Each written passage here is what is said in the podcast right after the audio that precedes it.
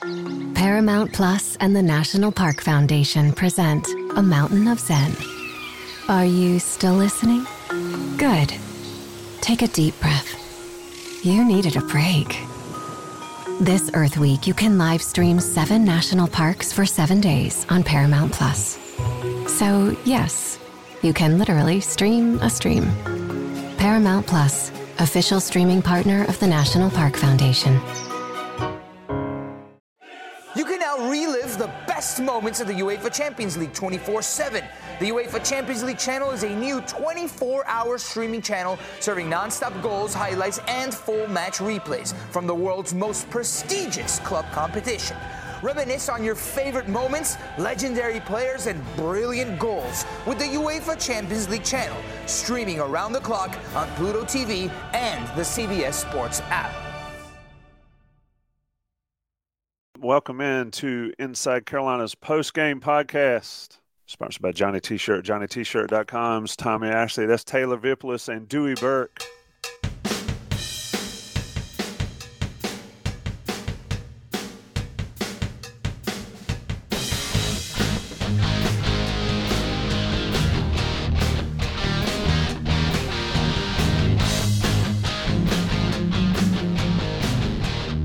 Vip, since you got in here first, I'll start with you. Carolina loses 62 57 on senior night. Um, felt really, really similar to the game, if not almost perfectly similar to the game in Durham.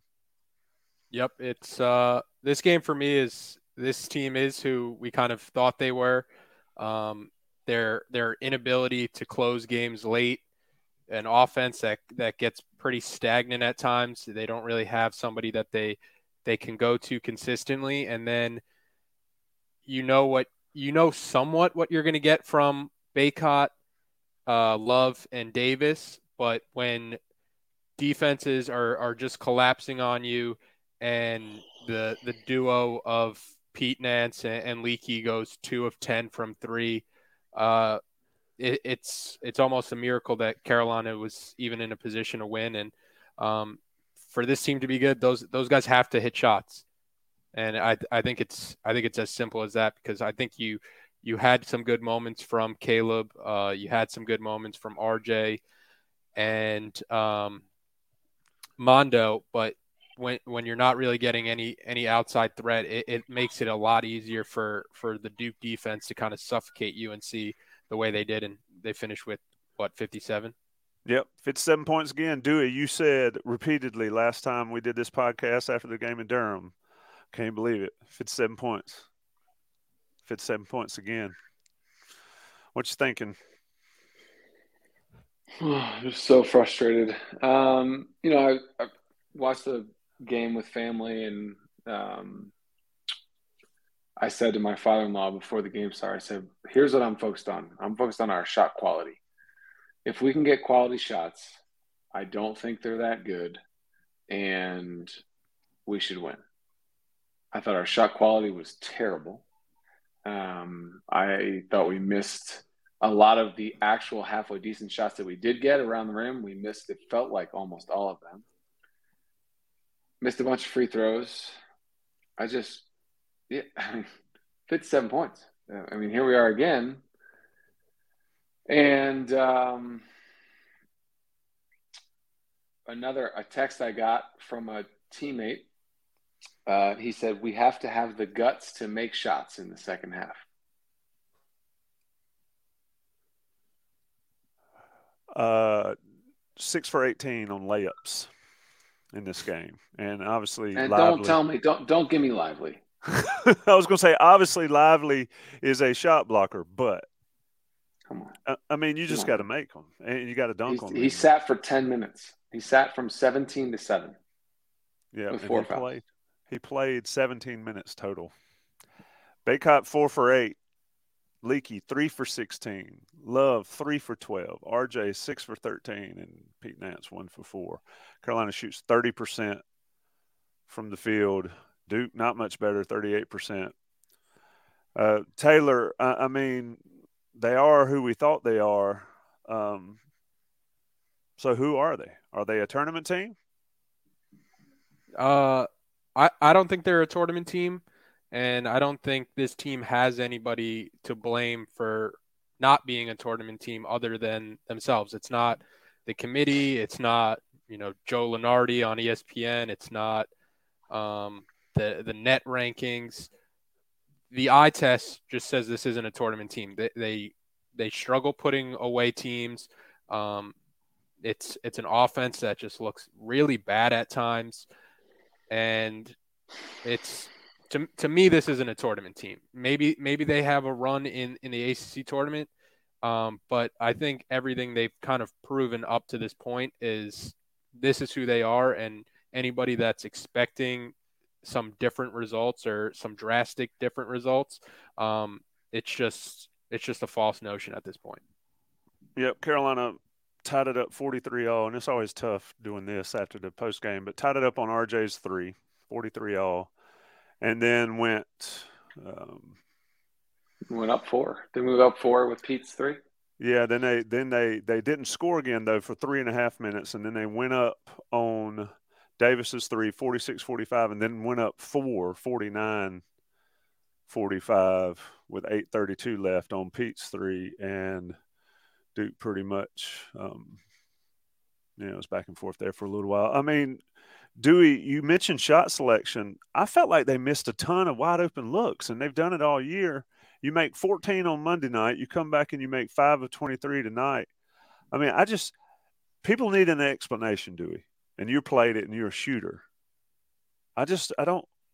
Is there even one? Uh, it's just inconceivable to see how many when they do get a good shot to see how they miss them, and, and a lot of times not even close. Yeah, I mean you can't you shoot thirty percent from the field, twenty one percent from three. We actually out rebounded them in the second half. I'm looking at this at the stats because I believe when I checked at half they were up. I don't know five or seven rebounds. What you Tommy you have it in front of you? So we out rebounded them in the second half, but we shot the ball so poorly that we couldn't overcome it. Look, Duke is not good. This no, is not a good Duke. This is not a good Duke team. They can't score either. 62 to 57. I feel like that should be the halftime score. I don't I don't have an explanation. I mean, I just I thought I thought in the first half Duke guarded us and took us out of what we wanted to do. Our shot quality was really low. Our shot quality was better in the second half. Uh, we missed a ton of layups. But even with all of that, when we made a couple of shots, here we are up four, crowds into it, and we just nothing was sustainable. Nothing was nothing. You never had the ability to string together possessions in a row We felt confident on either end. And even if we, uh, to your point about 43 43, we would get, uh, it was 43 43, and I think we got at least two, if not three stops in a row. And then came down and either turned it over or had very, very low quality shots. I mean, you string together consecutive stops, that should change the momentum. You should be able to make a push, especially at home. And it, it just, every possession was so painful offensively. And, and Tommy, do you have it? I think we had nine transition points in the first half. How many do we have in the second half? What'd you say? Fast break points? Second half? Fast break points in the second half. It says nine. Hold on. Second nine, half. I know. I think we had zero. None. Yeah. Zero. None. None. Right. And we got plenty of stops. And there were several possessions where we got stops and got rebounds, and then we hold the ball. And we talked about this. Maybe it's a different philosophy. That I don't understand that. When you cannot score against their set five defensively, try to push the ball to get yourself in a in a position of advantage. We walk it up, dribble handoff, dribble handoff, dribble handoff, ball screen, ball screen. Now it's under ten on the shot clock, and we take a heave. I mean, they're just our efficiency offensively was just brutal. Yeah, my eight, eight, eight for thirty from the field in the second half. Go ahead, yeah. Taylor. Yeah, my my question with this team's inability to close out games is wondering, you know, how much of a factor tired legs are. I think you saw in the first half, this was probably the most willing that Coach Davis was going going to that bench early. Now, part of it was Puff gets hurt, part of it was foul trouble, um, but th- that didn't really feel like the game or, or the moment to see what what those guys can do. That time was way earlier in the season. And when you don't develop a bench and, and you need them to contribute, you, you kind of see the results in that first half where uh, Seth Trimble has zero confidence shooting the ball and he's very turnover prone. Dunn and Nickel don't have any rhythm to, to their shots despite them having reputations as being shooters. Washington struggles defensively. Nickel struggles defensively. So I think you you see in the first half why Coach Davis is reluctant to play some of those guys, and then as a result, in the second half, you're you kind of go back to that iron five mentality, and then you know once you once you get to four minutes, despite having the home crowd and despite having the momentum, those guys just seem to not be able to close out games, and and it has become a trend at this point. Yeah, I mean, eh, you know, I've said all year that Bacot needs to have as many shots as the average between Love and Davis. Well, Bacot had eight field goal attempts tonight, and I understand he got fouled and all. Nine for 10 from the line. Got to give him credit there. But he had eight shots. Love had 12. Davis had 13. Leaky had 16 shots. Bacot only eight. And to our point and to y'all's point, Lively played 17 minutes, and Bacot played 30 um, so he's out there for another 13 minutes without him and didn't didn't get the ball. I mean, it, it's just brutal. Those possessions, those empty possessions, it felt like the NC State game. Carolina was up six against NC State in the second half, and just empty possession after empty possession allows State to get back. Look, and then give Duke credit. Duke ran some sets there at the end, and Dewey, this is where I want to get you in here. Duke ran some sets at the end, and then Roach hadn't done anything all night. He he gets a, a ball screen and that was the one. That that one. Let's talk about that because I'm not sure anybody was doing anything in Carolina Blue on that one. Yeah, I mean, arguably the most critical defensive possession of the game, down one, and we give up a layup. I believe in the game at Cameron, we were down two when Roach penetrated and got that layup off a ball screen. He finished with the left to put him up four. Um, but in such a critical possession in the game, in a low scoring, low, I don't even know if it was a low possession game. It felt like a low possession game because the scoring was so bad, but a low scoring game in in one of the defining defensive possessions under a minute and you give up a largely uncontested layup to a six foot guy, uh, just like we did over in Durham. And so, um, I don't know. There's a there's a toughness. Oh, here comes Caroline. Hey, I, am doing a show. Go ahead. I love you, baby. All right, that's awesome. Perspective right there. Um, this, yeah, it's there's there's things bigger than basketball. Yeah, absolutely. Yeah, yeah, yeah. She's waiting for me to play a game with her. But in one of the most critical possessions of the game, defensively, we're a sieve and we give up an uncontested layup. That's un, it's inexcusable. And we've talked about this. We talked about this on the podcast with Justin the types of drills we would do to finish practice must stop. Must finish with a perfect defensive possession. That and, and let me explain that. A perfect defensive possession means that if we were if, if the, the possession in practice, if that was in a game and the staff was grading it, no one made a single mistake. It wasn't enough just to get a stop. Because if you made any error, it wasn't a perfect defensive possession, and we did it again. And then we did it again. And then we did it again until you had a perfect defensive possession, a perfect stop where every communication was right, every rotation was right, you were off the ball in the right position, on the ball, everything was perfect. That's how we finished practice. Perfect stop, must stop defense, one stop defense. That possession was that, and we gave an uncontested layup. So, as Taylor said, we are who we thought they are. Yeah, when you do it repeatedly over and over and over. Uh, the reason we've talked about how Carolina is not really a tournament team, um, and somebody in the chats comparing Carolina's resume with Duke's. Well, Duke just beat Carolina for the second time, so that's really not a, a fair question. Duke, Duke is also 14 and six in the ACC. Uh, they beat UVA. I, I don't think Duke is a good team by by any stretch of the imagination. I have a hard time seeing them get out of the the first weekend in the NCAA tournament. But com- comparing the two resumes is you're you're wasting your breath if you think they're even close. Yeah, Taylor, what'd you think about Filipowski? Filipowski, I thought he was ACC Player of the Year. I, you know, if I had a vote and I voted after this game, I'd I'd probably give it to him. To be honest with you, I thought he was fantastic, and Carolina could do nothing with him. Leaky had no shot against him. What'd you see there? Yeah, Carolina really didn't have uh, any answers for him. I thought he's a pro. He's a pro, right? That's a, that's a pro. Yeah, yeah. They they they didn't really have any answers for him. Um, it's tough to give him ACC Player of the Year just just off of one game. Um, I think as a whole, this has just been a a pretty down year for trying to figure out who the ACC Player of the Year is. I, he started off strong.